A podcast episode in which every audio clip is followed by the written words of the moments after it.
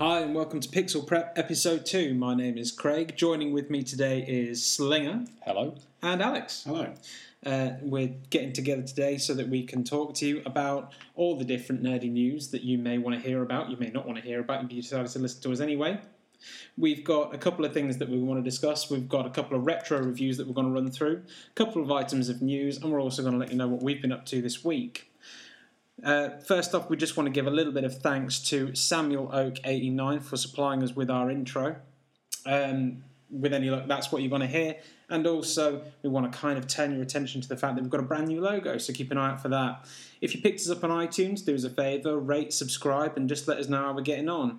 Likewise, if you picked us up on SoundCloud, do the same over there and just tell us how we're getting on. If you want to get in touch with us at any point, you can do so by sending us an email to pixelprepweb at gmail dot com. We'd love to hear your feedback, and we'd love to even know if anyone local would like to come onto the show and talk about something that they're passionate about. With any luck, we'll get to hear from some of you soon. For now, though, gentlemen, what have you been playing? Slinger. I've been playing Battle Chasers Night War. How's that? Pretty damn good, actually. What's it about? It is, it is a comic book uh, turned video game. Basically, it was done by Kickstarter. One of the Kickstarter projects has actually worked out quite well, rather than things like Mighty number nine that fell flat on its arse. Mm-hmm. Which, if anyone knows Mighty Mighty Number nine, it was meant to be the next Mega Man and then failed horribly. Yeah, I remember that bombing. Yeah, that was all good fun. But no, uh, Battle Chasers from a nineties comics book, which had notorious deadlines, but no, it's a lot of fun, Battle Chasers. If you're a fan of Japanese R P Gs, that is... What? Nothing. I'm trying to find out where to put my fucking phone. I don't know what I'm doing myself. Just leave it there, it's fine. Yeah, your three friends are here. Who's going to text you? I'm here. Alex is here. Who else is left? Uh, no, that's it. Yeah, good. Yeah. So if you found like Final Fantasy seven, it's definitely worth a pickup. I think it's about twenty-five quid I picked up on the P S four. Granted, its biggest flaw was buggy as hell. But in my case, that worked to an advantage because I had a shitload of work to get on with. So every time it crashed on me, I was like, oops, so I'm doing some work. But if you do like doing binge, it probably wasn't for the best. But I think all the patch has been held out now. So yeah, if you like Final Fantasy seven, prior to that, it is definitely worthwhile. And one thing I do love, it's not photorealistic. It actually has a nice comic book style to it. Mm. The graphics, yeah, they look, they look damn good. They're crisp, they're cartoony, they're unique. Give it a shot. The only downside is the difficulty curve likes to kick you in the ballsack. As soon as it gets into a new dungeon, whack, it ramps up like a like a motherfucker. Cool. That's my professional opinion. That's your professional opinion. Hell That's yeah. what you're going to see in the summary. Ramps up like, like a, a motherfucker. motherfucker. You can put that on the blurb, Kickstarter. Ramps up like a motherfucker. It's getting a Game of the Year release, and that's going to be on the back. back. Ramps up like a motherfucker. Pixel Prep's Game of the Year ramps up like a motherfucker. Brilliant. Game of the Year. There you go, our list of one. Alex, what have you been playing? I've what have you been, been up to? I've been playing a shit ton of P C games. Oh, I'm sorry. No, you're not. No, I'm not. No, we're no. not. Because it's the only way you're going to know about P C gaming with me around, because you have no interest whatsoever. This Yeah, but I didn't gaming. feel like I was missing out before. Well, no, go on, tell us. A um, couple of indie games, uh, to be fair. One of them is Bomber Crew. Uh, it was done by Duck Runner and was released uh, two weeks ago. Uh, it's basically quite cartoonish, um, but you manage a bomber crew through Second World War. Um, it is a very, very good game. Uh, it's quite easy to pick up. Uh, it, it does have an element of difficulty to it because there's times where you've got to try and manage the aircraft, you've got to spot enemies, you've got to make sure you get a waypoint, mm-hmm. you've got to make sure you get the right target. Um, it is around about twenty quid on Steam. Um, and it is a very, very good game. I, I, went, must, I must admit, I thought instead of Bomber Crew, it'd be like a sequel to Bomberman. Well, it would have no, been. no um, well, it's me, it's World War Two, so anything like that, and I get quite excited. Um, oh, like Hogs of War. Yeah, God. um, the second one was Helliborn. Um, that sort of piqued my interest because I've been a fan of war gaming's World of Tanks, World of Warships, World of Warplanes. I always wonder um, who played those games. You're responsible for my YouTube adverts, aren't you? Yes, absolutely. Yeah, okay. Now, now I know who to blame. Solely me. Um, Helliborn is basically um, either a co-op or PvP um, set during the Cold War through four generations of helicopter technology. Um, I've only played sort of a couple of hours of it, but it is very good. Um, so what is it? Do you, do you basically you, you start off with a squadron of three helicopters, and they're different types. You get small scout classes, you get attack gunships, and then you get sort of the heavier troop mm-hmm. personnel uh, helicopters. Um, a couple of the maps that I've played on, you can have different objectives to get um, that change randomly through that throughout the game. Mm-hmm. And the time length of the game can determine how many objectives you want to win as your team. So it can go up to twenty. So you can have quite an in-depth game, um, either by yourself or with other players that are online. Or you can have um, P V P, where you've got the objectives, but it is you uh, versus other people instead of you versus the computer. Um, the last one that I've mainly been playing is a bit retro, and it's Age of Empires two. I remember Age of Empires. Um, I haven't played this for probably fifteen, sixteen years. Um, and I saw it on Steam for about fifteen pounds, and I thought, yeah, why not? It's, uh, it's one of those strategy games that just, you just fell in love with. Um, it was round about the time of the old big, when there was a big push for R T Ss. You had Red Alert, Age of Empires. Yeah. Good game.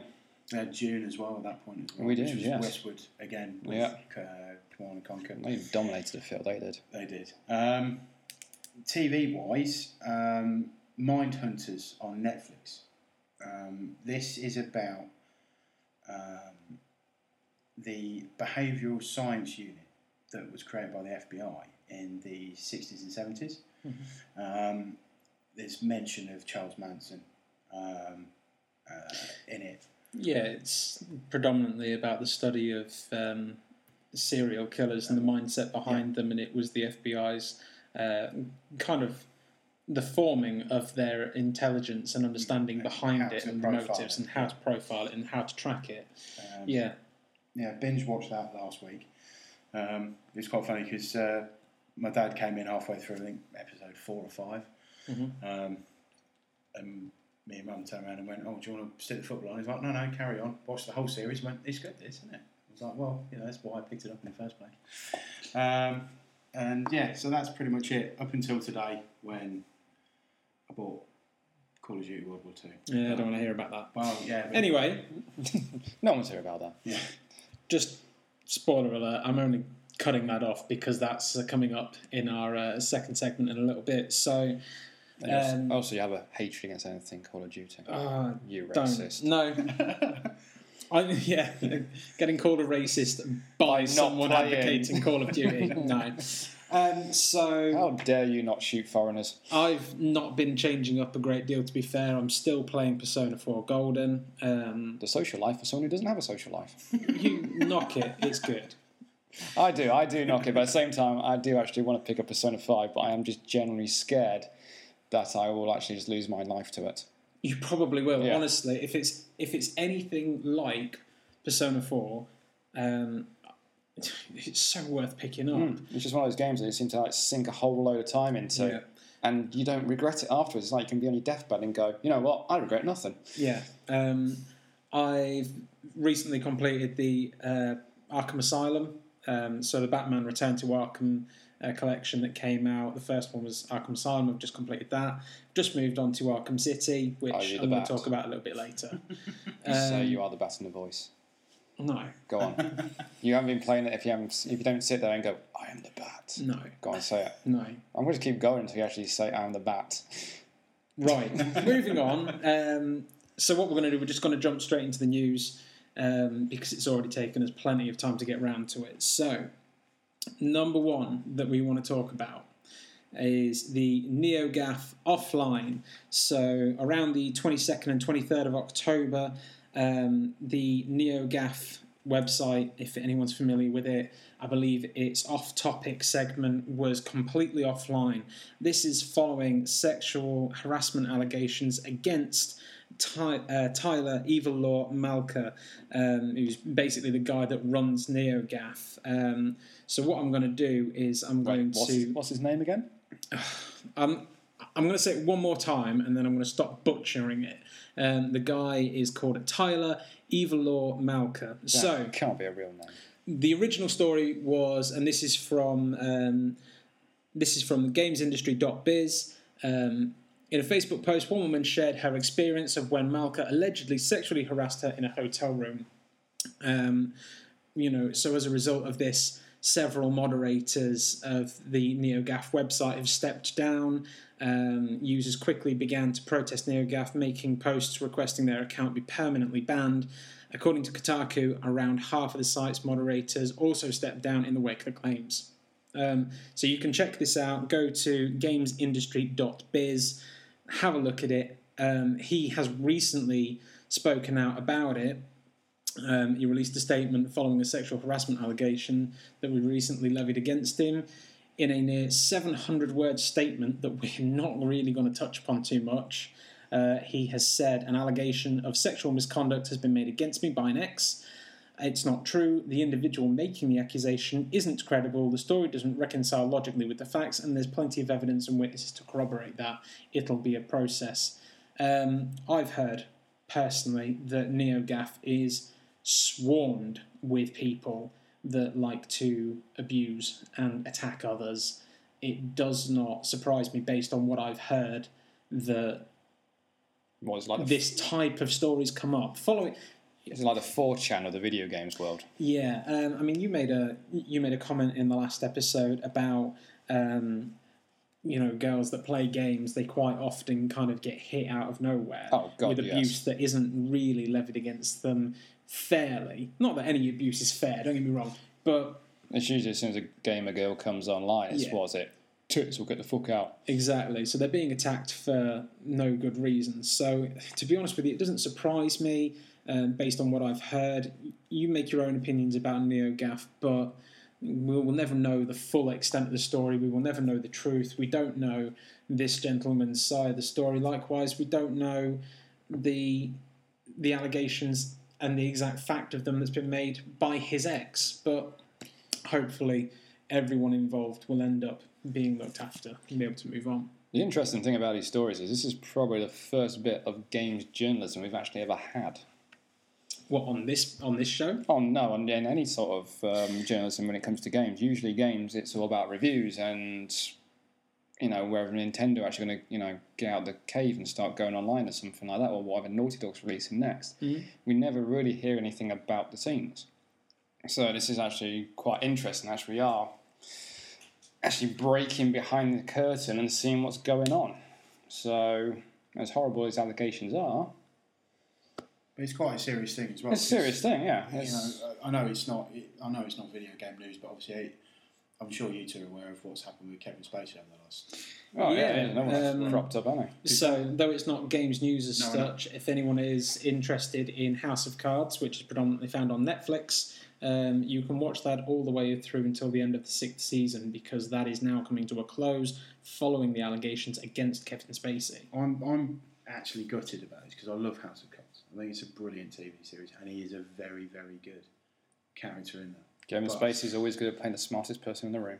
Yeah. But it is just so annoying. Not this time. No. Um, that you, you're hearing these things and it's just making such a... Um, what was I going to say? I, it's, I think it's unfortunate that these are becoming more and more... Yeah. Public knowledge. It's not that the news coming out is a bad thing, but it's unfortunate that these people that we've held on a pedestal for so long yeah. are suddenly being found to be monsters in the eyes of the media. Um, we don't know the true story behind whether or not Tyler uh, Malka or his ex have had sexual harassment between them, whether or not he made any harassment towards uh, him or her, whoever they are, or whether or not it's actually completely um, made up. But we're just, we're just playing devil's advocate. We don't know what happened, so yeah, we can only go with the facts that we've been given. Yeah, um, and like we said in the last episode, if you think that you are a victim of sexual harassment, you have the responsibility to yourself, but also to others that may be suffering, to speak up. And likewise, if you think that you might be for a second someone that has caused some form of sexual harassment, take a good look at your actions and see as to whether or not that's the case. Um, try and make up for these things, because it's coming out now. No one wants to be that. Rape is bad. Very bad.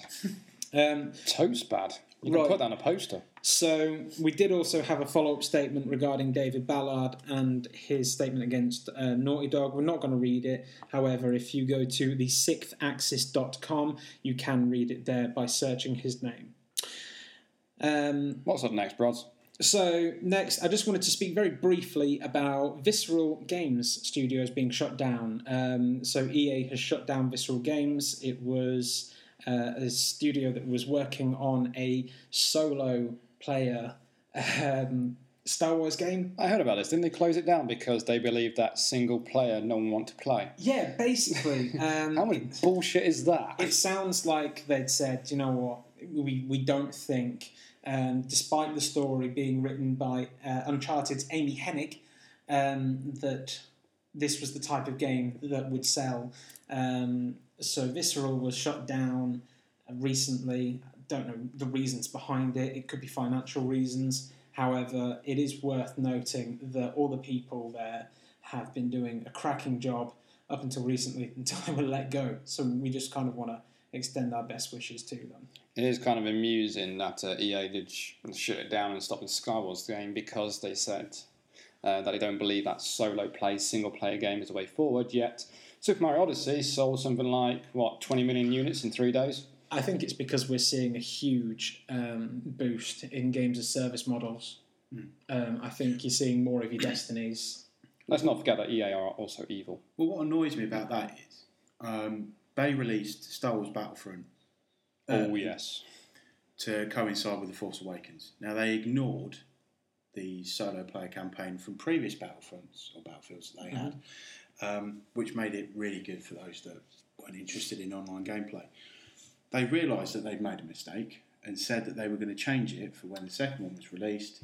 So why are they getting rid of a company that wants to make a solo player Star Wars game? I don't think they've they've realised that they've made a mistake and that they're getting rid of Visceral um, because they don't want to do, say, solo games. But it sounds like they've read the market. They've seen that these games of service models are are working really well, and I think they've.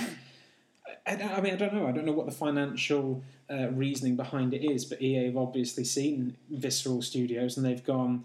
Put some loot boxes in this, guys. Let's... Put some loot boxes in. Put some loot boxes in. That's what they're saying. Right, I don't want to talk about loot boxes. All right. Our thing thus far has been sexual allegation. All right. Um, you want to listen to about people talk about microtransactions and loot boxes, go over to Kind of Funny. Um, I don't want to go on about it any more than we have. Um, we are kind of funny. It's, our hearts go out to the people that have found themselves without work yeah. at the moment. Um, and obviously we don't hold anything against E A because we have to remember that there are people working there as well. Okay. So, Alex, you've mm. got something regarding the N P D numbers for September. Yes. Uh, push square dot com have released an article uh, saying that P S four leads consumer spend as Destiny two outshoots all. Um, on the article itself, it is showing that... Where have we got to? The top twenty games in September of twenty seventeen, Destiny two is right at the top. Mm. Now, they're saying that even though um, it's not selling well... Well, it hadn't been considered to be selling well to begin with, had it? No. Is that compared to the previous Destiny? Yeah, I think it was something like fifty percent less than the original Destiny. Yeah, that's not too much a surprise, though, really. No, but it's it's surprising how... how well it's doing. Yeah, it's picked up. Considering FIFA eighteen came out roughly about the same time. Yeah. And it's held in higher regard than that. Yeah, that doesn't surprise me, to be honest with you, because as well as FIFA will sell, I always feel like things like Destiny will sell better because the demographic for them is slightly larger. Mm. Um, the counterpoint to that is I think the people within... the demographic for sports. So the people that will pick up your FIFA, mm. they're your loyalists. They will pick up FIFA eighteen. Oh, God, they pick up every so year. Every I year, without fail. No, but do you know what I mean? Like, those people no. within it. You've got... I think you've got a more loyal group of people within that demographic. So. They won't be taking a break like Ubisoft. No. no. Um, you will not be going from FIFA seventeen to FIFA nineteen. No. So, but that tells me that the Push Square article, because I'd look at it earlier, that's um, Destiny on track to be the top-selling game of twenty seventeen. Mm. Which, again, considering that original reports showed that its unit sales were fifty percent lower than its predecessor, that is good going. Yeah. That's really good. Absolutely, yeah. So, well done, Bungie. You know, if only you could do something slightly better than fucking... Loot boxes. Loot boxes all the time, honestly. Well done, Bungie, from going from Halo to Destiny. Right. So, Slinger, tell yes, us Ronald. about what is coming out this month, the month of November, for P S Plus and Xbox Games with Gold. Well, you better pull your pants off, son, because they're about to get blown off with this list. So if you've got a P S four, you can get Bound, which, I'll be honest, I never heard of until today, and Worms Battlefront. So actually, Battlegrounds. And we all love Worms, so that's actually quite a good little pull there. If you've got a P S three, you've got R-Type Dimensions, you know, one of those bullet hell arcade coin eaters. Ragdoll Kung Fu, Fists of Plastic. Never played it, but I'll be honest, the title sold me, so it's probably going to be shit. Yeah. Dungeon Punks for your Vita. Yeah. I only can imagine that's going to be a dungeon crawler in the angry eighties. This last one I'm really excited for. Oh, Broken Sword five.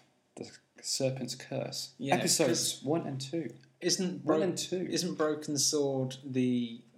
It's kind of like a point and click. It was point and click game back in the I, day. I cannot wait for that.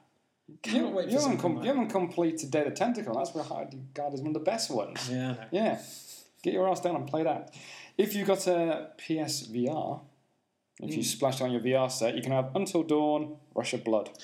It's worth noting that this is the second V R title that has now been released on PlayStation Plus. Let's be honest, you've got to push it. You have got to you've push, got to push it. That sucker. But with Riggs, Mechanized Combat, or whatever it was called, on last month, and I think it was in for the month before as well, and now Rush of Blood for November, who knows what we're going to get next month. Does yeah. this sway you toward buying a P S V R? Forget money. Would you buy a P S V R knowing that your library of V R games is going to get swollen solely through PlayStation Plus, which many of us are already subscribed to because of the online service?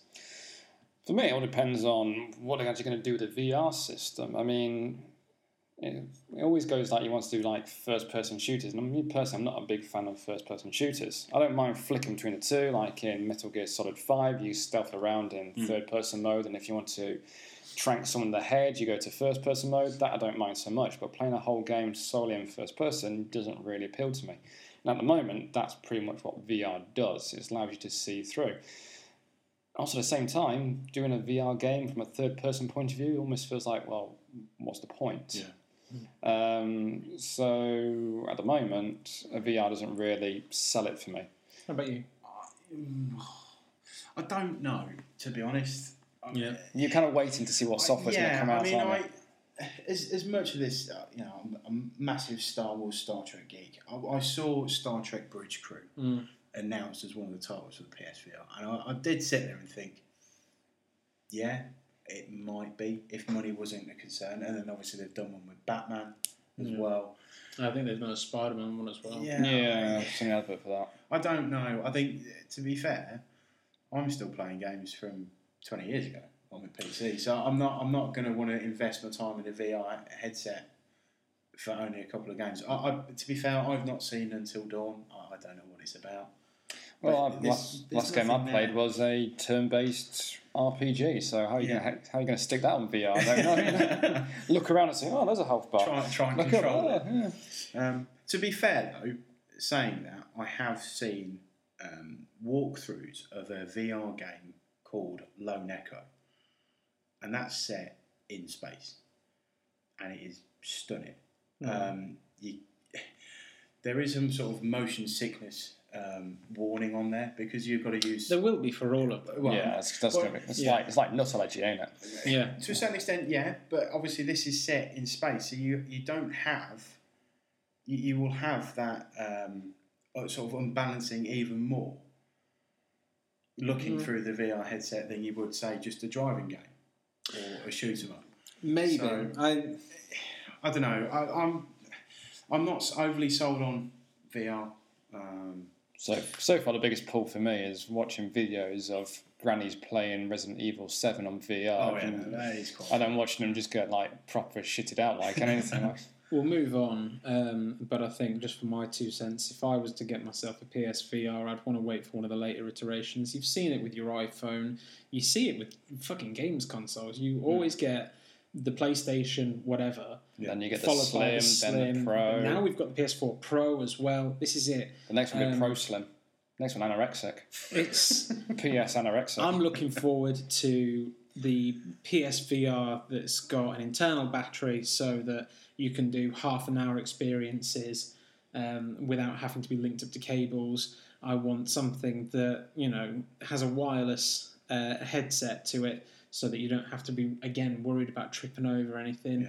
I want you to be able to press a button on the side of your visor so that you can go from seeing what's on the uh, the game that you're playing straight to what's around you. So I don't know, maybe an external camera that feeds video through into the headset.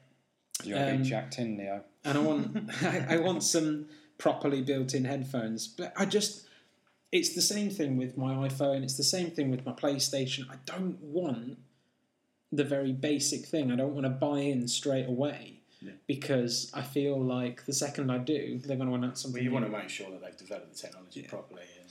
Anyone find amusing that Nintendo taking a backseat on V R? You think they got stung with a Virtual Boy? Backseat? Nintendo led on V R. Yeah, I but mean, they, did, they did about... a Virtual Boy, and then they went, oh shit, we're not pulling this game yeah, again. Talking about twenty years ago. Yeah. But anyway, tell us about games with gold. Ooh, Xbox. Are your socks pulled up? No. Well, that's getting pulled up, so I'm just going to get blown off now. Tell us. Turbo Man... Oh, no, I said that wrong. I apologise. Trackmania Turbo. You excited? No. Next. Well, you should be. The deathly silence by all of the listeners going, what, what the hell how's that? Tell me the Google next game, it. because I am excited about this one. Tales from the Borderlands, the complete first season. Right. This was a PlayStation Plus game months ago, so congratulations, Xbox, for finally catching up. But... Is this one of your Telltale games? It's a Telltale game. I thought it would be. It, If you're into Borderlands, you will enjoy this. If you're not into Borderlands, you will still enjoy this. It is such a funny game. It's I got Handsome loved Jack. it. Yeah, it's got Handsome Jack in it's there. The, but every, everyone else, it's like... Um, the shootout. Say again? The shootout. The shoot... Uh, I can't remember because I played it so long ago. I can't remember. So how many series is there now? Is it? Is it no, there's just the one just because one. This was one that had to be made with a skeleton crew.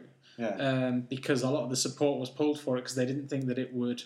fly very well, but no. it's personally it's probably one of Telltale's a lot of people best said that stories. Thoroughly enjoyed Telltale. So well, usually when their team's given a bit of creative freedom, they can go like balls off the wall, can't they? So what's next? Next is Nights into Dreams. No so idea. If, don't you know that? No. No. Well, you wouldn't, would you?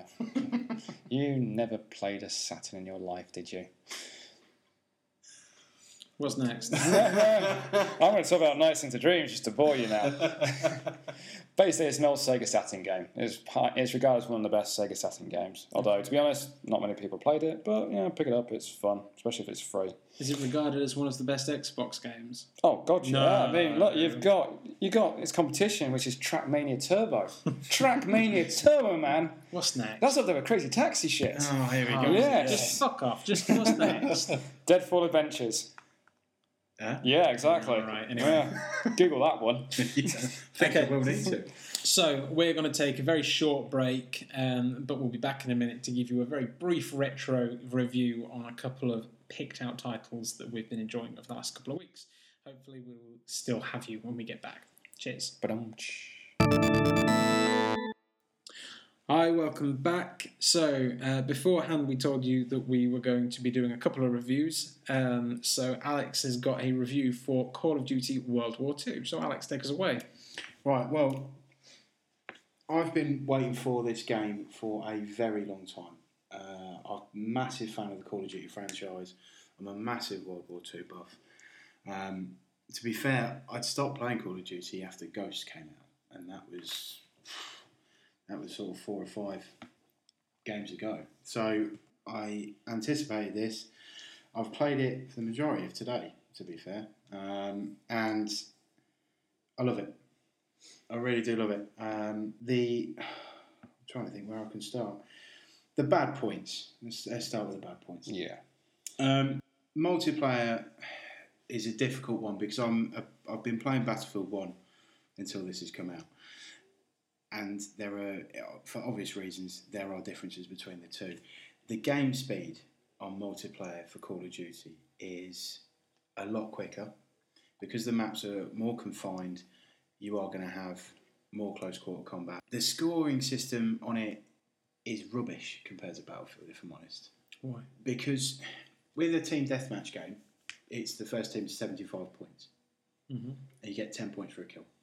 That's what I thought, seven kills. So, yeah. yeah. It's, How many what? people are on the pitch? It's twelve. It's twelve members, so it's right. side. So you can sort of understand it from that point of view because mm. it's it's small squads. It, you know, it, it's gonna it's meant to be quick games. Yeah, but it's seven and a half kills. Uh, yeah, I you get a half, and you'll end up with bonus points undoubtedly for headshots and things like that. Yeah, yeah. Um, so at the moment, I've been playing the domination uh, domination mode, which there's a lot more time into it. Um, which it gives you more of a, an enjoyment factor in the game. Um, compare it to Battlefield one, you can have games that last forty-five minutes, and you have to get to uh, what was it? I think have to get a thousand points on a conquest mode, but you've got five conquest points to capture and defend throughout the entire game. Um, so yeah, so that was not ideal. Um, the Nazi Zombies, uh, the Nazi Zombies mode is. I bet. Is it relative? Since you're fighting Nazis now? I don't enjoy it. Is the Nazi zombie gameplay mode, is it factually accurate to the Nazi zombie epidemic of nineteen forty-three? Because that's it. Of course. All right, well, as long as, as long as it's historically accurate, that's no, all I give a shit it's a, it's I a mean, sta- I was worried about that point in history. It's a staple of Call of Duty games. Since World of War and Black Ops, they... They promoted Nazi Zombies, and it became a focal point of the game. Okay, but why is it bad? Because they've tried to create a story behind it. Tell you what, yeah. they got no, Deadpool. They did that previously. Awesome. They've done that before. They've done that several times actually, and it's not meant to be. It's not meant to be like a campaign. No, it's not. It's supposed to be you, you with three of the mates. You survive as many hordes as you can, and if you want to, there's an Easter egg for you to do. Oh, yeah, I'll tell you what, you should have had Hellboy's an unlockable character for that. um, that would have been. I mean, tits. It, the interesting thing is they've they've got some big actors involved. They've got Ving Rhames, they've got David Tennant as two mm. of the characters of this zombie mode, and they did something similar to that with um, Black Ops.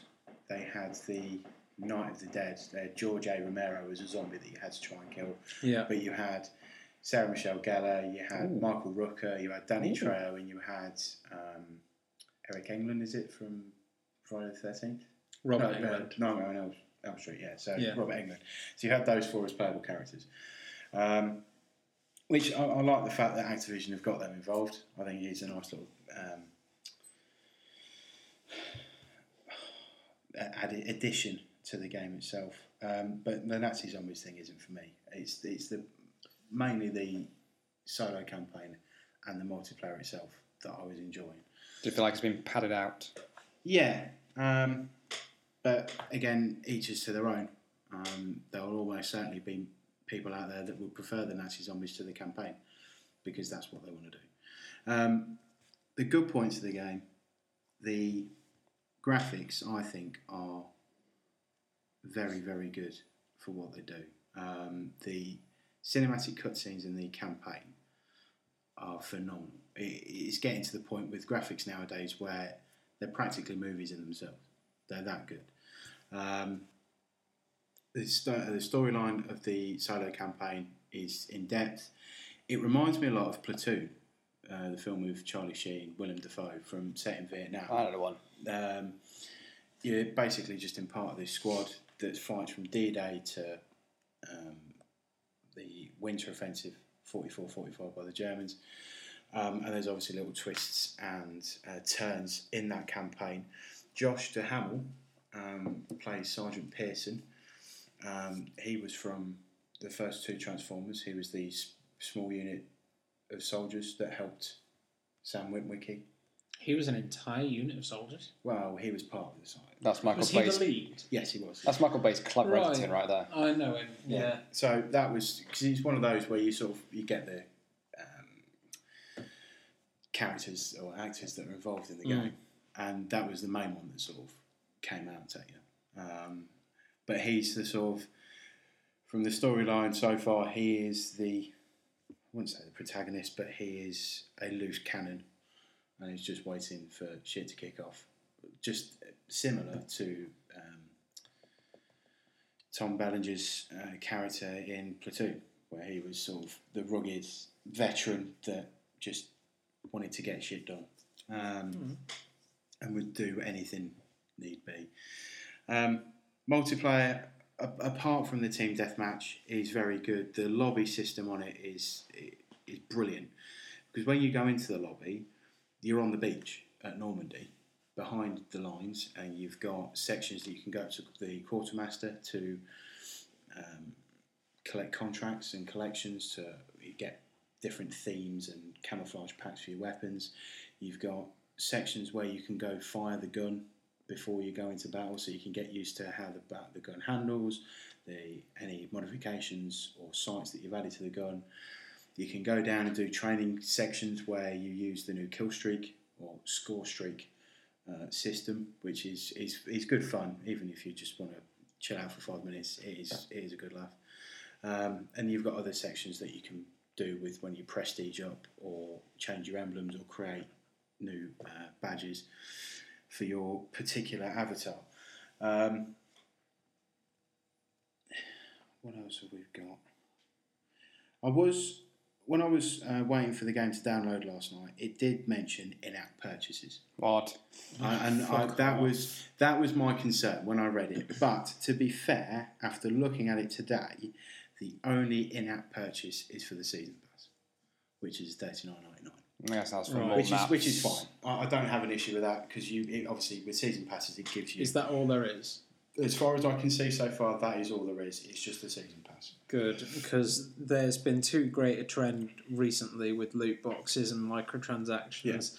And I understand that games are becoming more and more expensive, and for the most part, game prices haven't really increased in the last ten years. Yeah, I always say that, but whose fault is that for making these triple A titles? It's not as demanding that they put... million dollar budgets into making a game. I okay. mean, look at the most like successful ones like Super Meat Boy and yeah, but uh, what's that recent one that came out that completely crippled Cuphead. Cuphead, yeah. Cuphead that made its money back like made something like twenty million or something like that. Yeah, but at the same time, it is worth bearing in mind that yeah, all right, we haven't turned around and gone, oh, we want more. For I need to see hair move realistically. But what we what we have done is completely accepted the fact that minimum wage across the U K has gone up. We don't bat an eyelid when general products increase. The world kicked off and then shut the fuck up when petrol prices increased years ago. It, it's it's inflation. It happens. So it it makes sense that when you get better T Vs, you need better cameras to record your four K gaming onto, mm-hmm. so that you can then burn it onto your nice Blu-ray adapted discs, so that you can then pop it into your brand new PlayStation four Pro. These processes are going to be more and more expensive. Yeah. And when you're getting the likes of um, Sarah Michelle Gellar and the other ones that were in the previous Nazi Zombies game, you had Kevin Spacey, who prote- uh, previously was uh, the antagonist. I think that was um, was that Advanced Warfare? It was. Advanced it was one Warfare. Of them anyway. Yeah, yeah. Um, and you've got actors in for the most recent one now, and it makes sense that, you know, these games are going to increase in terms of their their cost, um, and therefore it makes more sense to increase the price. So, well, the price hasn't really increased that much from if you pay from a shop. However, there is a case now where they've got a couple of things where they don't have overheads anymore. For example, you say big name actors. That's an overhead you don't really need. I mean, if you're buying a game just for that voice actor, then you're kind of missing the point of the game. Yeah. People now use digital download more than anything else. Packaging, distribution, that's going to go out the window.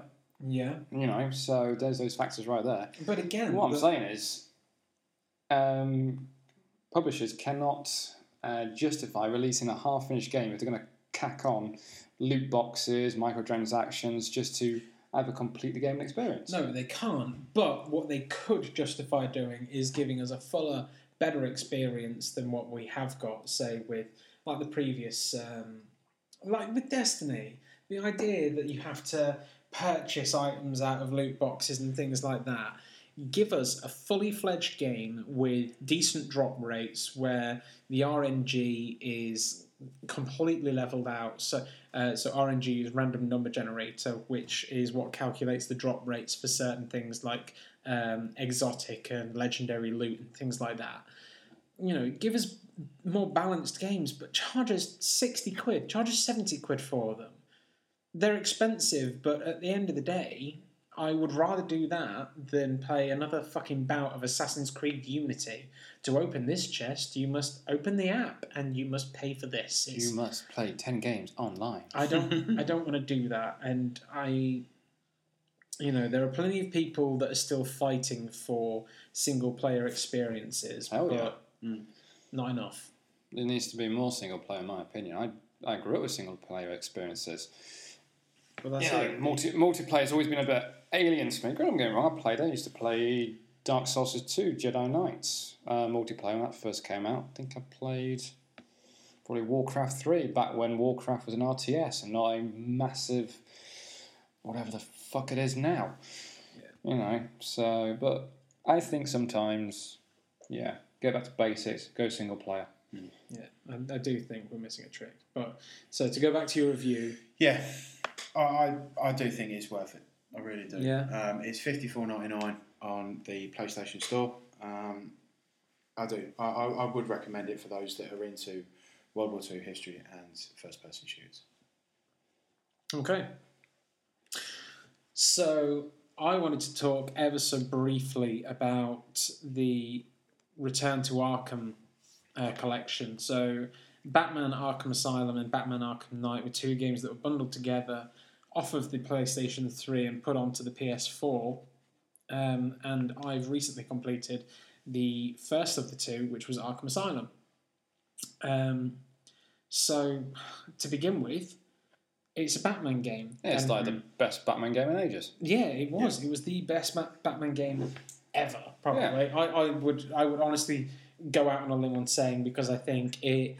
It did the most in terms of making the player feel like Batman. Mm. I think the only Batman game that was good before then was probably Batman Returns, and that was from the Super Nintendo. Yeah. That was a side-scrolling Final, Final Fight type game. That was a great game. That was. You could punch clowns. But as good as Arkham Asylum was, is... Is. You know, it still is. Yeah, it's still a solid game. You can feel that it's dated. You know, I, I've now moved into uh, playing Arkham City, and I feel like every scenario that I was in as Batman, I would approach as a player playing Batman that, you know, oh, I was quite lucky enough that I didn't randomly stumble across this bad guy that happens to have an A K forty-seven in his hands that just happens to be trained at my pointy little ears. Actually, it was a case of, you know, I walk along with the majority of the game in fucking X-ray mode because yeah. that's how most of us played it. Fuck yeah. That's the only way to do crazy missions was slap a detective vision and take down skeletons. Yeah. There is a petition somewhere online to have it renamed Batman and the Argonauts, but it's... Should totally do. It wasn't... It's not a bad game by any means, but playing Arkham City, it made me realise that actually I couldn't just randomly stumble into a scenario where actually there are bad guys here in front of me, I've stumbled into it, how am I going to get away? You know, at least my fuck-ups in Arkham City feel like... Uh, fuck-ups. You know, fuck-ups that I made, that I know that I've made, but I feel like I know how to get out of them. I drop a smoke pellet. I rappel up to, a, you know, a high vantage point. You hide behind a chain. I then, I then, yeah, I immediately get away, because the most interesting thing in that game is trying to fly everywhere for as long as you can. Yeah.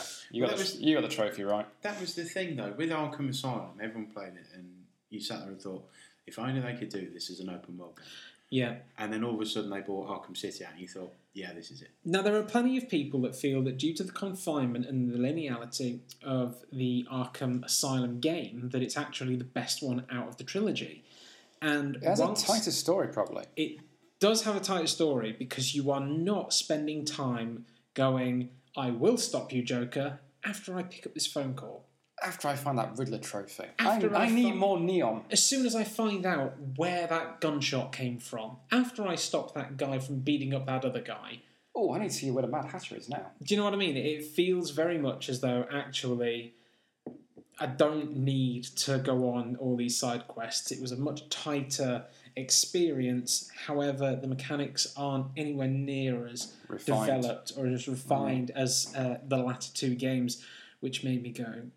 Do you know what, going back to this, which, if, you know, I get that it was the first game and it was nowhere near as developed, but this is the Return to Arkham series, so the, the idea is that I am going back to this game, so it is noticeable for me to go, actually, do you know what, it's nowhere near as refined, it's, these mechanics aren't quite as deep, you know, well, and me. that was something that, you know, why can't I grapple a bad guy and pull him towards me? Well, you can. Yeah, but then I can't do that thing where I clothesline him and slam him into the ground like I can in Arkham City. Or the best bit where you teabag someone and punch him in the nuts. Yeah. That's fucking awesome. Admittedly, the ground takedowns are hilarious that in Arkham was... City, because quite often your bad guy ragdolls to the floor and Batman does the ground takedown in a way that you just wouldn't like. Ends up straddling a bad guy's face, just giving him a whole face full of bat nuggets.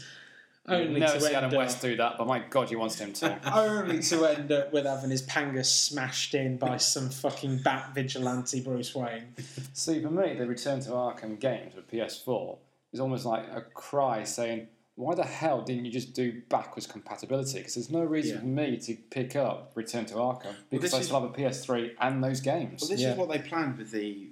Uh, the latest update for PlayStation was that they were trying to get com- uh, backwards compatibility because everyone wants it. Games yeah. Uh huh. So I've still got so, I've yeah. still got a catalogue of P S three games that like, every just, now I play. Just because yeah. they say they're planning it, like, you know, where is our ability to change our fucking names? It's still not there. You know, ten, eleven years down the line, they've still not done it.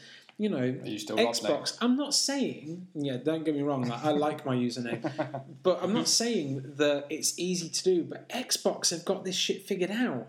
Why hasn't Sony? Honestly, I don't know. I just get, I get the big feeling between Xbox and PlayStation is Xbox is more tailored for your online play. Yeah. Therefore, it's online profiles and online everything is more accessible. Well, I don't. I actually don't own P S Plus because I don't use online enough yeah. to pay forty quid a year for it. I know that sounds incredibly tight, but I don't. Well, it does depend on what you as the the sole person yeah. wants to do with yeah. the gaming. Yeah. I mean, to to keep on topic, I would honestly say that if you haven't played the Batman series before, if you have a limited income and you're going to pick up anything, I would honestly suggest picking up Batman Arkham Knight, and then running through Let's Plays and, um, you know, cutscenes, uh, movies that have been piled together on YouTube. Watch that, get an idea of what the story is, Wikipedia it for fuck's sake, and then enjoy probably the best out of the three. I mean, people slate Arkham Knight for the fact that the Batmobile wasn't very good. Yeah, well, you did. I did. You totally did. That fucking tank yeah. thing can do one massively. But aside from that, the fear takedowns, the method of which you actually took out other enemies. The afterburners and the Batmobile is friggin' tits, though. Yeah, honestly. That did make you feel like a badass when you fire those up the first time. I feel like out of the three games, the Arkham Asylum is probably the second best. But if you've got a limited income, pick up Arkham Knight. I would say the story for Arkham Asylum is the best. However, I enjoyed Arkham City the most. I did. Mm. Anyway, so, Chris. I'm going to talk quite recently about Thor Ragnarok. So, ooh, that dates the movie. That dates our little podcast. Thor Ragnarok came out recently in the U K. I think it came out the twenty-fourth of October. I saw it. I loved it. If you've seen Thor and Thor Dark World, get ready for a different type of Thor. He is, he's not a doofus, but at the same time, he is pretty much a fish out of water wherever he goes. Calling it a Guardians clone or Guardians ripoff would seriously doing the movie an injustice, because even though Thor is on a different planet, a different world, and in space, it is nothing like Guardians. It's, it's, it's bold, it's fun, yeah, it's goofy in places, but it works to its advantage. Everything about this movie is brilliant. Where it comes from Chris Hemsworth's Thor, Loki, Kate Blanchett's Heather, which is unbelievably sexy, at the same time terrifying. um, Valkyrie, who kicks ass in her own little way. She's not a girl Thor, which was beautiful to see. In fact, it's a great scene there, how um, Valkyrie pre uh, predates Thor, and how he used to look up to Valkyries and always wanted to be a Valkyrie until he realised they're only women. And did a total bumblefuck of a speech about trying to pick his way out of, you know, I'm, I like women, not a little too much, but not in a creepy way. So, yeah, if you love your Marvel movies, if you love a movie that's fun, just go and see it. It's brilliant. See, I do like my Marvel movies, but I am one of those that said it looks like a Guardians ripoff. It it's looks like a totally Guardians not. It's totally not that. That's the greatest thing about it. It just problem, has so much confidence. The problem that they had was that all of their trailers just looked like it was ripping off of what had come before. Yes and no. Even though it came from, even though people would just say it looked like Guardians, it had a more of a Flash Gordon vibe to it. Uh, like the funky text and the Led Zeppelin song. That is in it, but it's not kind of like the way that Peter Quill has his mixtape. There is yeah. only... There are plenty of people out there that would say that Guardians of the Galaxy is a bit of a rip-off of Flash Gordon anyway. Oh, that yeah. You will struggle in this day and age of Hollywood to, to make find... anything original. Exactly. I will give you that. Exactly. Yeah. So don't get me wrong, when I say it, I don't mean it to be as damning as it comes across. I do still mean it to be somewhat damning, though, because at the end of the day, it is still Marvel. It's all still within their Marvel Studios family. I... It is something... Why is it better? Why is it better than the previous Thors? Because I get that they weren't the strongest films, but why is this sudden change in character... Is, oh, I can why say is it forgivable? It's just because it's fun. That's at the end of the day. This, it has gone back to what I think comic book movies, uh, any sort of movies, should really be. It's had a lot of fun. Spider-Man Homecoming, and I'm a big Spidey fan, felt dry, to be honest. The only really redeeming feature I felt about Spider-Man Homecoming was Michael Keaton. Yeah. Michael Keaton's Vulture was a great character. Tom... What's his name again? Holland. Tom Holland. That's it, yeah. It was a great little Spider-Man, but it didn't leap out, and even though it's unpopular opinion, I actually prefer Andrew Garfield's Spider-Man over the other three. You know, it's not unpopular in this room. Oh, no, but, you know... I back you on that. How some... did you feel? I... You loved Tobey Maguire. No, I didn't. No. Thank God for that. no, it's, it's difficult because out of the Marvel comic book universe, I, I've never been a massive Spider-Man fan. Mm, yeah. Um, but the best Spider-Man film I thought was the um, second one of Andrew Garfield's. I mean, um, that's very controversial because a lot of people think that's one of the worst ones. No, yeah. I myself, I don't believe that because I didn't prefer. I, I didn't enjoy the first one. I you didn't. Know, that amazing. All right. Um, I, I didn't I did dislike it, but I preferred the first. Yeah. Oh, so, yeah, I, I think out of the three that I've seen, Garfield, for me, is is the better one. Because um, I think people who kind of like say how great the original, you know, Sam Raimi original trilogy is, mm. um, probably haven't seen it for a while. And if you do watch it again, you your rose-tinted glasses the, the, come no, off. The, it's the, like... it was like the bit in the third one where he's, he's obviously um, been taken over by Venom. And he starts going out and he starts strutting down the street yeah. with all this uh, shit. Oh, fucking. I do yeah, not accept the defence that um, people say, oh, yeah, but that's what Peter Parker would think cool is. No, no one thinks that's cool. Not even Peter Parker would yeah. think that's cool. So this day. If you try to do that in this day and age, you just get looked at. Oh, you get. Think, what are you on? I tell you, you know? What, you either get looked at or someone bang you out. And I kind of hope the latter would happen. yeah. Yeah. But for me, the last, the um, Spider-Man three. Irritates the shit out of me because they spent so much money on special effects to recreate the Sandman, and yeah. they'd fuck all with a Venom costume. Yeah, yeah. That's like a. I mean, you anyone remember the nineties comic, uh, not comic, uh, cartoon Spider-Man uh, T V series? Yeah, yeah, they did like a three-part episode of Venom. Yeah, use that shit. That's yeah. all they needed to do. Yeah, that was it. Bam. I, yeah, I mean, I, I think, kind of feel like we're going off topic a little bit, but it's back to Thor because it Ragnaroked my world. Oh, yes, it did. Come good. on, come on. No, respond. I don't know. I I'm interested to see it because I liked the previous Thor films, but every time I've seen the trailer, all I can think is, Jesus, this is just too too goofy. This is this is too far removed from the previous films. Yeah, I you think know, that works like, to its advantage myself. There is a stoic heroism that is, you know, in alignment with Captain America's character. You know that if you're going to watch one of his films, he is going to be the hero man. If you watch anything with Iron Man in it, with Tony Stark in it, you know that he's going to be sarcastic and he's going to be witty mm. and he's going to be funny. If you watch anything with Thor in it, there's going to be lots of thou shalt and verily. Not anymore. But, no, no, not anymore. And don't get me wrong, I get that. Because I've seen the trailers, I know that a lot of this is telling Thor's Planet Hulk story. Mm, pretty much. But that kind of pisses me off, because why didn't we have the Planet Hulk film? We've had the animated version of it, and it was good. Probably because... Um, I know I know the rights version is because I think the, um, Paramount still owe the rights to the Hulk character, so they only let Marvel play with him, so they don't have the rights to make a feature film. Um, saying that... Probably because he's not a strong enough character to hold his own movie. Great supporting character to Hulk. To support his own movie? Don't think so. How? So you didn't like the one with Edward Norton in it? I liked the one with Edward Norton in, but at the same time, it just it did feel like a bit dragged on a little bit. Yeah. Uh, but then again, that was them still testing the water. I mean, when yeah. Iron Man, Incredible Hulk, and then so, they started to... Tell us more out. about the current Thor... Uh, I. Fuck. Hulk. Rewind, rewind, rewind. Let's go. Tell us more about the current Hulk that we've got, because I remember in the trailers there was a bit where they were both sat on what looked like the edge of a bed or on a sofa. And they have raging fire. And they talk about raging fire. Now it looks like we've got a more cognitive Hulk we do. in this film.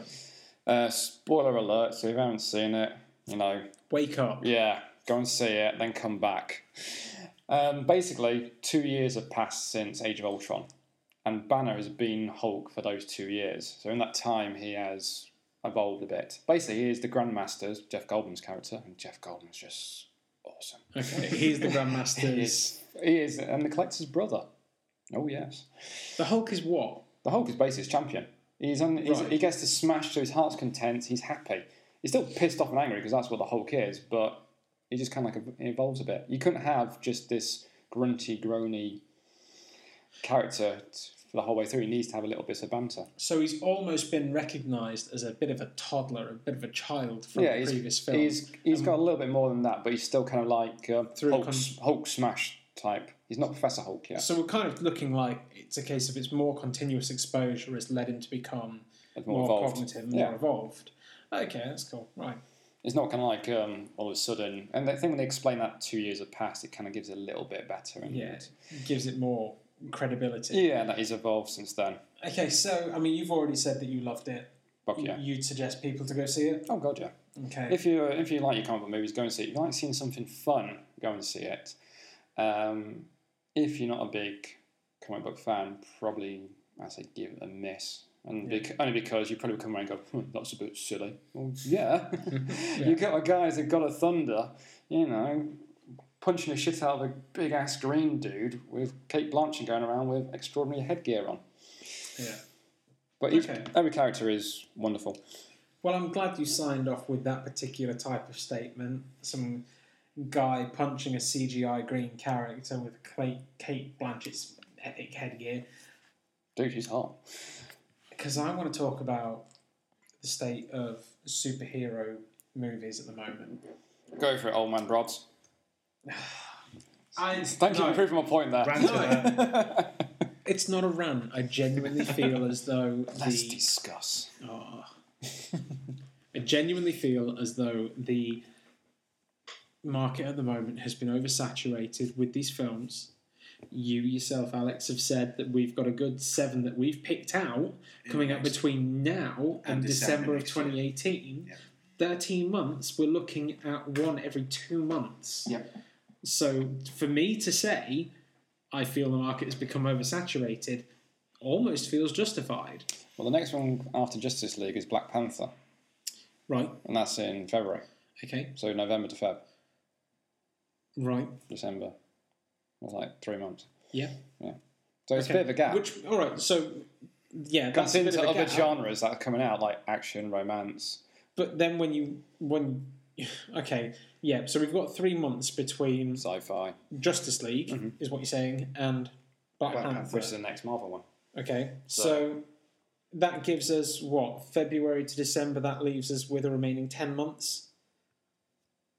Yeah, yeah. For the remaining five films, yeah. which is still approximately, on average, one for well, every no, two it, months. No, it is. It is one every two months. So that doesn't knock my math. All that does is tell me that if you're getting rid of more months, you're packing more films further down the line. So why That's you, oversaturation. So why do you think it's oversaturated? Right, so... Considering you ain't seen one for a while. Put your audible hand up if you have seen the Justice League trailer. Yes, everyone's seen the Justice League trailer. Okay, so have I. Now put your audible hand down if you think the Justice League trailer looks like a bag of wank mixed with, I don't know... More wank? More wank. You shot your load there, literally. I did. Straight into the bag where we're keeping Justice League. Keeping more wank in the Justice Wank bag. I mean, you've got to, you've got to see where I'm coming from. That... You've but got Batman the... versus Superman, which was an incredibly weak film. That film has been panned by critics. Except they for released... one person that we know. Yeah, but we're not going to talk about him because his opinion means nothing to anyone. You know, it got That's not Alex, by the way. Critics. It got panned by critics. It got panned when they released a three-hour version of the film. I know. But it, re- it answers more questions. No one was asking them. No. Because no one cared. But that that, that that's always annoyed me because... They did it with Suicide Squad as well, didn't they? They released yes. the cinematic version and then they released the director's cut. The ultimate extreme why cut. Not, why not just release it as it is instead of pissing about with the cinematic version it, and then a director's cut? It doesn't matter. It, it's neither makes of those question. versions, neither of those versions were strong enough to stand on their own merits. Oh no, I totally no, agree with that. I agree with that. Do you know what I mean? There was a lot of hype and circumstance behind Suicide Squad. They had three huge music numbers behind the trailers mm. when they were dropped. And there was a lot of humour picked up. They actually prevented the film from coming out on its original release date, and they ended up saying that they were going to rework certain scenes to put more humour into that film. I was and supposed they to blinked and missed that. They failed miserably. See, also, you say it's saturated the market, but it's not one company making all these movies. It's three companies in total. So you've got your Marvel, you've got your D C or Warner Brothers, and mm. then you've got your Fox. Yes. So... Saying that well, each movie comes... you've got Sony as well, because they're the ones working on the Venom movie, because oh, it's not actually... Fucked. The Venom movie isn't connected to the, the Marvel, Marvel Cinematic no. Universe as we know it. The same way the Fox's um, movies the aren't movie. connected yeah. Yeah, yeah. connected to the uh, the Marvel Universe. So you kind of got three different companies, four if you count, count Sony, making superhero movies, which is why quality dips all over the place. Mm. I mean... D, uh, Warner Brothers, D C, the last movie, good movie they made, besides Wonder Woman, is The Dark Knight. Yes. That's a, yeah, I mean, yeah, I totally agree with yeah, that. Yeah, I mean, The Dark Knight Rises, whatever your opinion on it, is not as good as no. The Dark the, the Knight. The Dark Knight was the best one of them. Yeah, actually. And to be honest, The Dark Knight Rises just feels like it was tacked on, just and just so Chris Nolan can go, hey, I got a trilogy, give me what the money I want to make whatever film I want. Yeah. If he wasn't such a kick-ass director, you know? Yeah. I mean, I ain't seen Dunkirk because... that's not my type of movie, but I can appreciate how freaking amazing it was. Dunkirk yeah. was very good. Yeah. I mean, that man is talented, yeah. don't mm. get me wrong. But I I don't know, I almost feel like if you took a different tact with superhero films, I'd be less hostile toward them.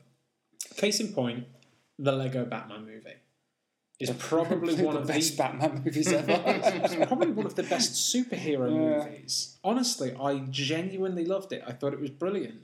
I thought it was funny. Yeah. I thought it was moving. I thought it was full of brilliant action where it needed to be. Considering it was Lego, yeah. there was nothing but jokes. You know, I th- Christ, it opens up with this is airplane, whatever it is, carrying eight thousand sticks of dynamite, five thousand small circular stereotype bombs, and two best friends. And the guys down at ground control go, and you want to fly over the most crime-ridden city in all of America? Well, I'm looking at everyone's faces, and that seems fine with me. Do you know what I mean? It was hilarious. Well, I remember seeing the trailer for the Lego Batman movie when I saw Batman v Superman. I got to see that movie for free as well. I still want my money back. And uh, it was a bit worrying that I was more excited for a Lego Batman movie than I was for Batman v Superman. I mean, to this day, I do not know how you can fuck that up. I don't know. Obviously, you can because we got proof well, of that. You know? Yeah, it was released. It was released, and we saw how bad it was. But yeah, Justice Justice League is one. I think. The, Always a big problem with D C movies is they do take themselves a little bit too seriously. Yeah. With Marvel movies such as like Thor Ragnarok, there is fun. They are poking themselves. They have, there's obviously a laugh on set. With D C, there's a lack of confidence, and it was shown in Suicide Squad. Marvel had yeah. so much confidence when it came to Guardians mm. when they produced it. It was a risk. It was a risk. Let's be honest. Guardians was yeah. a risk. No one knew the characters. Guardians of the Galaxy is considered Marvel's best gamble. Yeah, yeah. because the, no one. James Gunn was a wacky director. Mm-hmm. No one knew who the characters were. It wasn't like an Iron Man, a Thor, or anything like that. No one knew who Star-Lord was. Hell, not even in the Star-Lord universe did people know who Star-Lord was. You know. And the confidence and the love of it showed. D C tried to replicate that with Suicide, Suicide Squad. Squad, and they just ballsed it up completely because they lacked confidence. Like, almost halfway through, like, oh, this ain't gritty. Look, look what made well. Dark Knight was gritty. Let's do yeah. that. But at the same time, Dark Knight wasn't gritty, I don't no. think. I mean, don't get me wrong. If it ever comes out of development hell, I genuinely think that Ben Affleck's The Batman yeah. will be a great film. Because it looks like it's taken... I mean, you saw it when he kind of grappled away in that one scene of Batman versus Superman. It looks like it's got enough slick and style to it to really fit the comic book aspect. To be honest, I think, I think Ben Affleck can make it work because I think he can. He's actually a, he's a fucking good director. Have you seen Argo? Argo oh, I haven't. Yeah. Wonderful. Yeah, directed that. Yeah, he was brilliant. I also, I honestly believe any sort of like good things that happen out of Batman v Superman probably came from Ben Affleck. I mean, yeah. Jeremy Irons is Alfred, yeah, totally different to Michael Caine's, still works. Yeah. yeah, but again, like, I mean, that for me, it was nice to see this different type because you had um, um, heartbroken that I don't know the name of the guy that originally played Alfred. Michael Caine? No, no, which yeah, no. What, the, it's only Michael Caine. Uh, the old gentleman that um, played Alfred in the Michael Keaton. I think it was okay. Michael Gough. Double check that for us, but. Like that, oh, though that Alfred. version of Alfred yeah. was very much the same as uh, Michael Caine's version of Alfred. Yes. They just weren't little, little fighting, they weren't no. doing anything in particular. They were just butlers. Whereas uh, Jeremy Irons, yeah. Alfred. Jeremy Irons Alfred felt more like a technology um, chief that was working on the armory of Batman's gear, that was making sure that his cowl worked properly, that was making sure that all the sensors inside it were properly calibrated, mm. that he was he was like the chief technician of Batman's pit crew. I mean, I'll even throw it out there saying I'll even like to Jesse Eisenberg's Luthor. No, you've lost me. No, nah, it was Michael Gough. It was Michael Gough, thank you. It was just like, I don't know, just... Batman v, Batman v Superman always just felt like a checklist. The same way the Green Lantern movie felt like a checklist. Oh, As in, it. you know, you had to have Sinestro, you had to have the Yellow Ring, you had to have this. And the same with Batman v Superman, you had to have Lex Luthor, you had to have... I'm trying to remember, but I've blanked out as much as I can. You know... Yeah. It just felt I mean, like... It was just, it was just ticking it down. It didn't, it didn't seem like anything was... There was no, like... St- I mean, to this day, like, at the end of um, Man of Steel, where Clark Kent turns up, it's like, what the... F- fuck is going on here? Yeah. And then Amy Adams going, I don't know who you are. I haven't been to Smallville with you and watching people punch. I, I, I don't know. We're yet to make a point about a film that can turn it around. We've spoken about the Lego films. We've spoken about the films that were done by Christian Bale and Christopher Nolan. Mm. Um, but... I feel now like those films are kind of over. Those franchises are over. We're now getting your Justice League Batman. We're now getting your Tom Holland Spider-Man. Again, these are films that I haven't seen. I haven't watched Tom Holland Spider-Man. I haven't watched whatever iteration of fucking Tony Stark they've slapped on the big screen most recently because I don't care. Because it's been overdone. I, honestly, if you want to bring in comic book movies... And I say comic book movies because that's different to superhero movies. Give me something different. Give me. Um, well, what are you looking for? What there was a, there was a great. Considering a, how you bummed Deadpool. No, because as good as Deadpool is, I'm tired of it. I don't need to see another one just yet. That's a damn shame because you've got one on the horizon. I've got one on the horizon. It's probably one of the few that's coming out over the next year. But um, I'm fairly certain there was a, a comic book called Sex Crimes. Oh, the um, I know what you mean. Yeah, and the idea behind Sex Crimes is that there was this young lady that every time she orgasmed, entered into a world where time stopped and she could do whatever she wanted. That'd be a hard. That'd be a hard pull for a movie. never let, never let me a comic book movie. Just in general, of course. Yeah. But I always thought Frank it was hilarious because you know. That entire f- comic book kind of picked up a little bit more when she then met her boyfriend, who also had the same ability. Every time he then hit an orgasm, time would stop for him. So when the two of them started then interacting with one another, while the rest of the world had stopped in time, and they went, "Hey, let's rob banks." I thought that was hilarious. And I'd like to see something like that again. Get sex, then cash.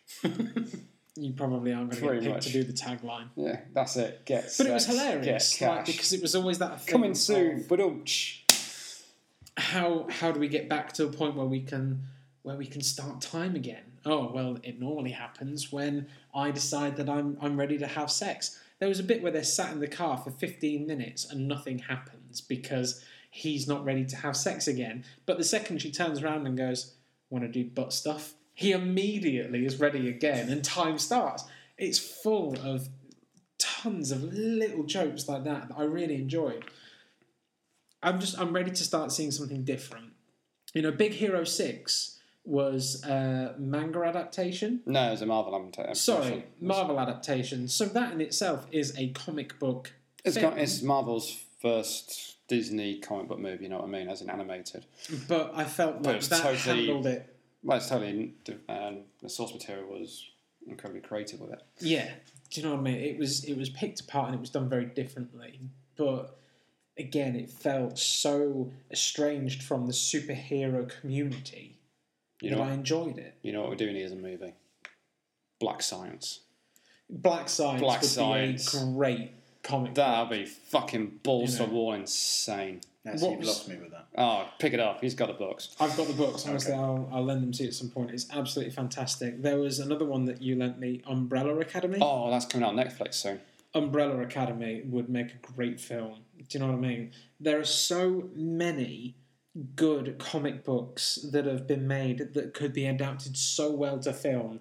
Um, you know, we we could easily enjoy the visual stylings of uh, the Gunslinger books that were drawn by Marvel. Didn't the Dark Tower get panned? The Dark Tower got panned, That's but shame, they that. Were talking about a seven-book magnum opus by Stephen King mm.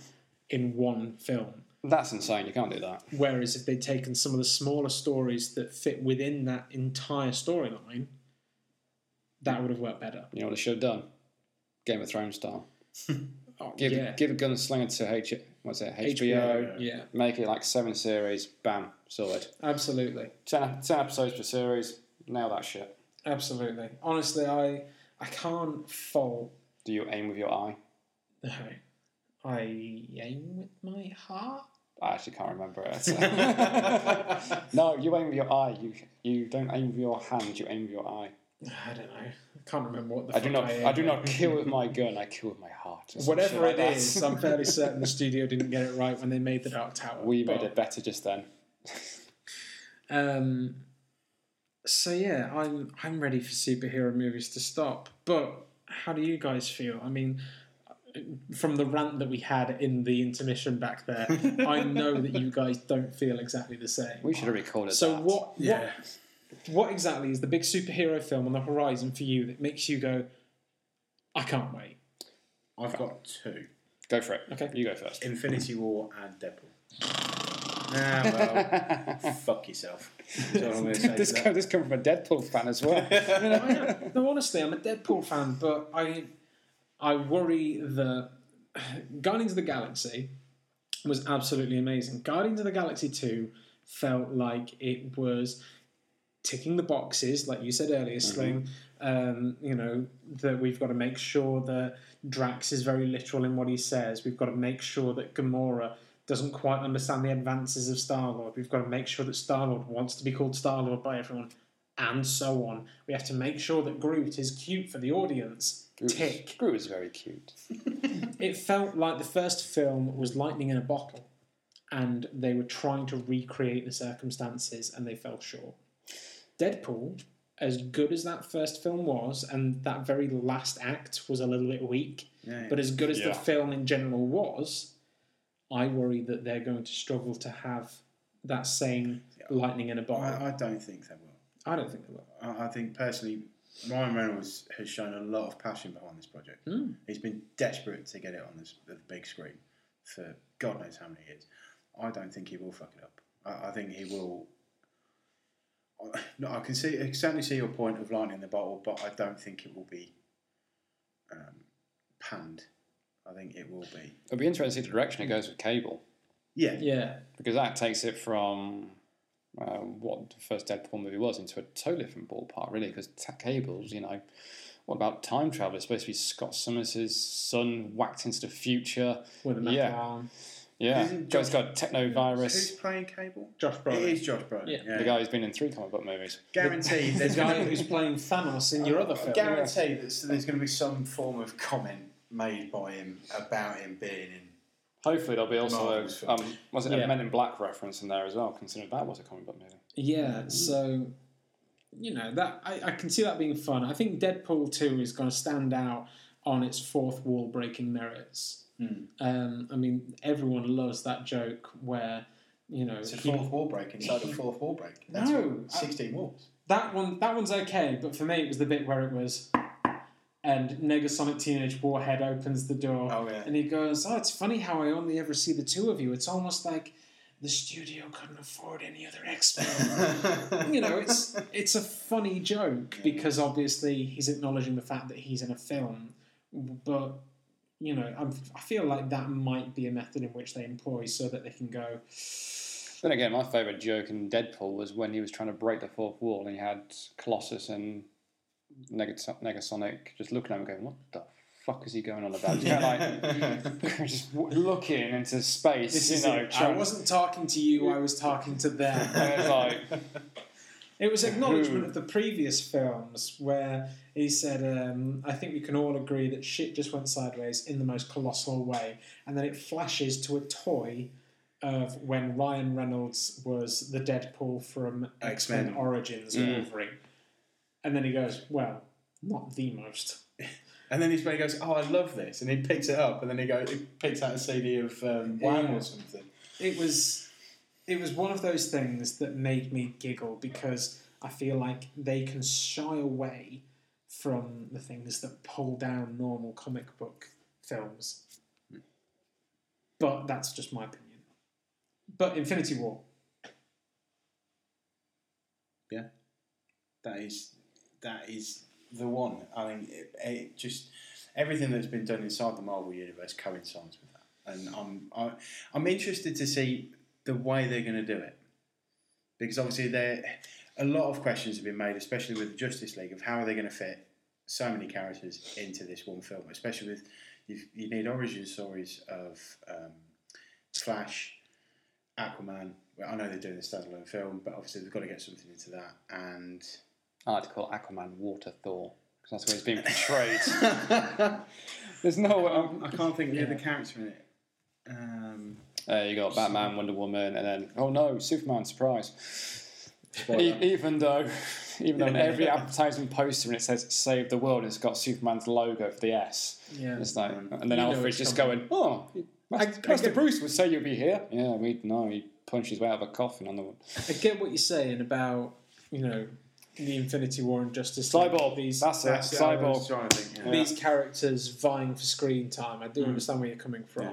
but. but I, I, But then, I've enjoyed the Marvel Cinematic Universe, so um, I think that's. I'm just quite excited to see how it's all going to come out. Marvel's villains seem to be the weakest point in most of their films. Mm. Yes and no. I thought James Spader was Ultron. I thought it was brilliant. Oh, James Spader's voice is brilliant, yeah. Yeah, no, his voice is fantastic. His character was not. Loki is awesome. Controversial, but okay. Oh, okay, how is it controversial? Hmm. What What did you not like about him? I'm saying that it wasn't better developed. Elaborate. Okay, right. So you had a a robot that managed to come to life um, based on its no interaction. Hold him down. Shut up. You want me to elaborate? I'll elaborate. He was a two-dimensional character. He was a robot that came to life that felt that humanity had to be wiped out so that it could achieve its vision of perfection. Mm-hmm. Right? But there wasn't more about how... Because it seemed so different to what I know of Ultron in the comics. He seemed to have such a, a humanoid side to him. He had a temper to him. So his frustrations weren't... Oh my God. Yes, continue. His frustrations weren't kind of justified the way that they could have been. Loki is a great character because he's been in how many films now? Oh, Thor, so many. Avengers, Thor two, he's in Thor Ragnarok. I'm sure he'll be in another fucking one because oh, yeah, they can't in... get rid of Tom Hiddleston because he's too good. He's in Infinity War as well. Yeah. Um, you know, all right, let's look at some of the other ones. Let's look at uh, Yellow Jacket. Or whatever his name was, Damon, Darren Cross. Darren whatever. Cross from yeah. Ant-Man. From Ant-Man. He was shite. Yeah, I'll give you that. You mm. know. But then again... Oh, I'm a crazed billionaire. Then again, so... I put on a suit. Oh, it's a good thing we never saw that in the first Iron Man film. Marvel's always been... Marvel movies and also Marvel characters, I'd say, are more focused on heroes. Well, yeah. D C are more focused on villains. Yes. Mainly like, because it's kind of a case of, with the Marvel heroes, it does focus more on character rather than power. When other way round in D C universe, the heroes have powers and the characters are almost second. Joker doesn't have any powers, and yet no, he's one of the is, better portrayed characters. No, I'm saying the heroes in D C yeah. focus on the powers rather than the character. For example, even Batman is Batman. Bruce yeah. Wayne is someone second. Yeah. Superman, same deal. He his natural.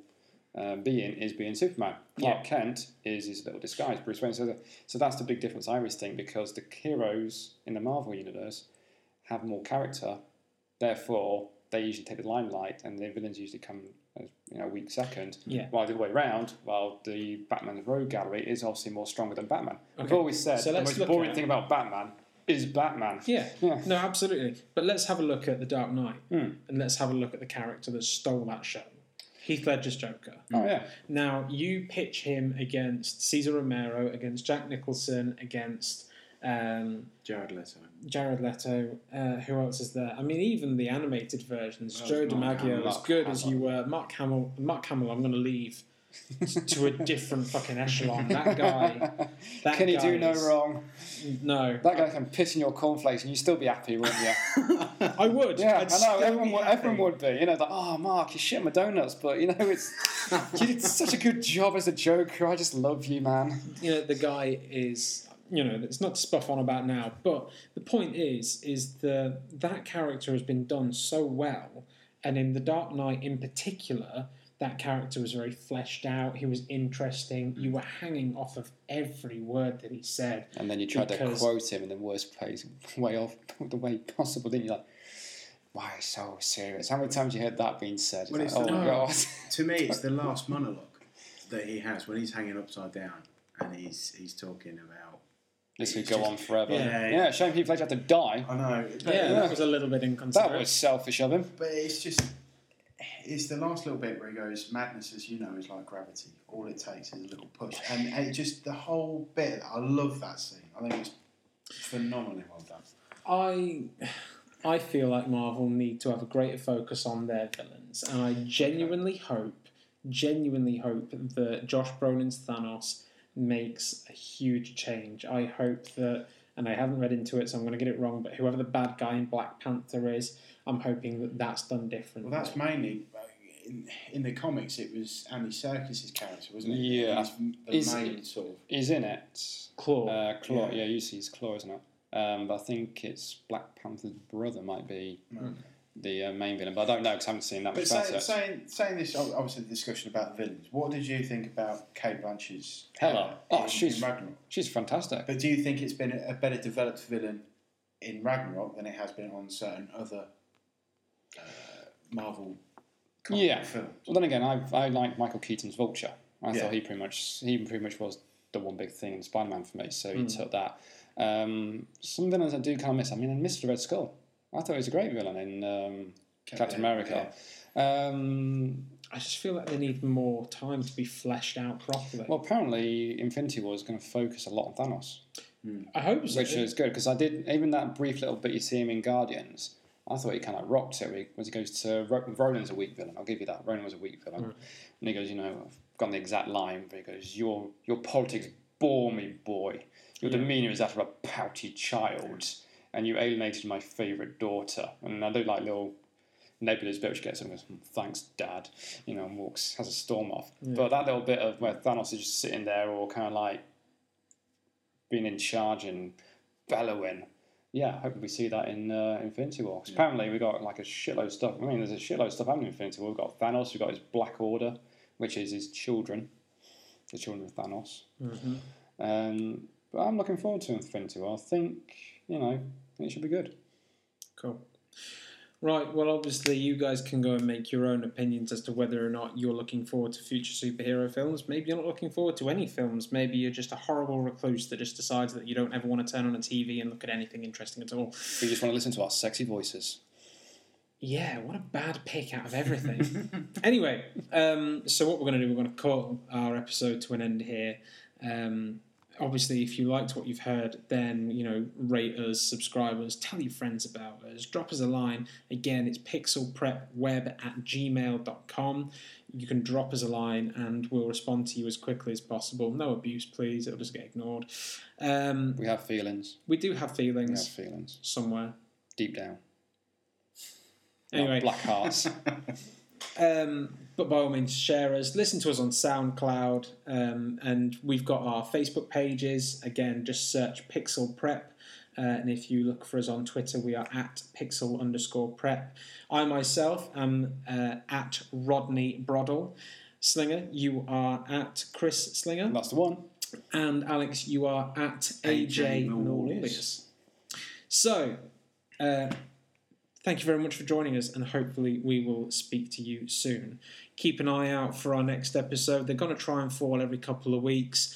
Due to the fact that we've all got jobs, we can't do them on an exact day, but we will have them, with any luck, no later than the Friday of two weeks from now. So if we were going to look at that... seventeenth. Your next...